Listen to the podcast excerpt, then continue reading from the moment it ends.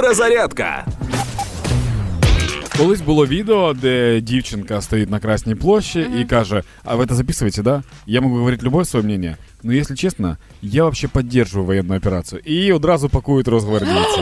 Ти не пам'ятаєш це відео? Ні, не бачила його. Ну, я зараз тобі покажу дуже смішне відео. І от нещодавно з'явилося відео, коли стоїть чувак. В нього є е, цей світшот або худі, я не знаю. Там написано щось типу армія Росії. Ну, вони ж полюбляють носити просто щось писати героїчне на світшотах. А, і дівчинка каже, типу. «Е, Чего вы ходите в этом на митинге, тем более? Тут митинг антивоєнний. Он такой, та тому що я, типу, за війну, я, я поїду. Вона говорить, ти прямо в Україну поїдете? Він говорить, да, я взагалі вже був, я ветеран. А вона каже: А де ви там, в якому ви місті воювали? А він такий каже, так я- яка різниця? І його одразу пакують розгвардійці.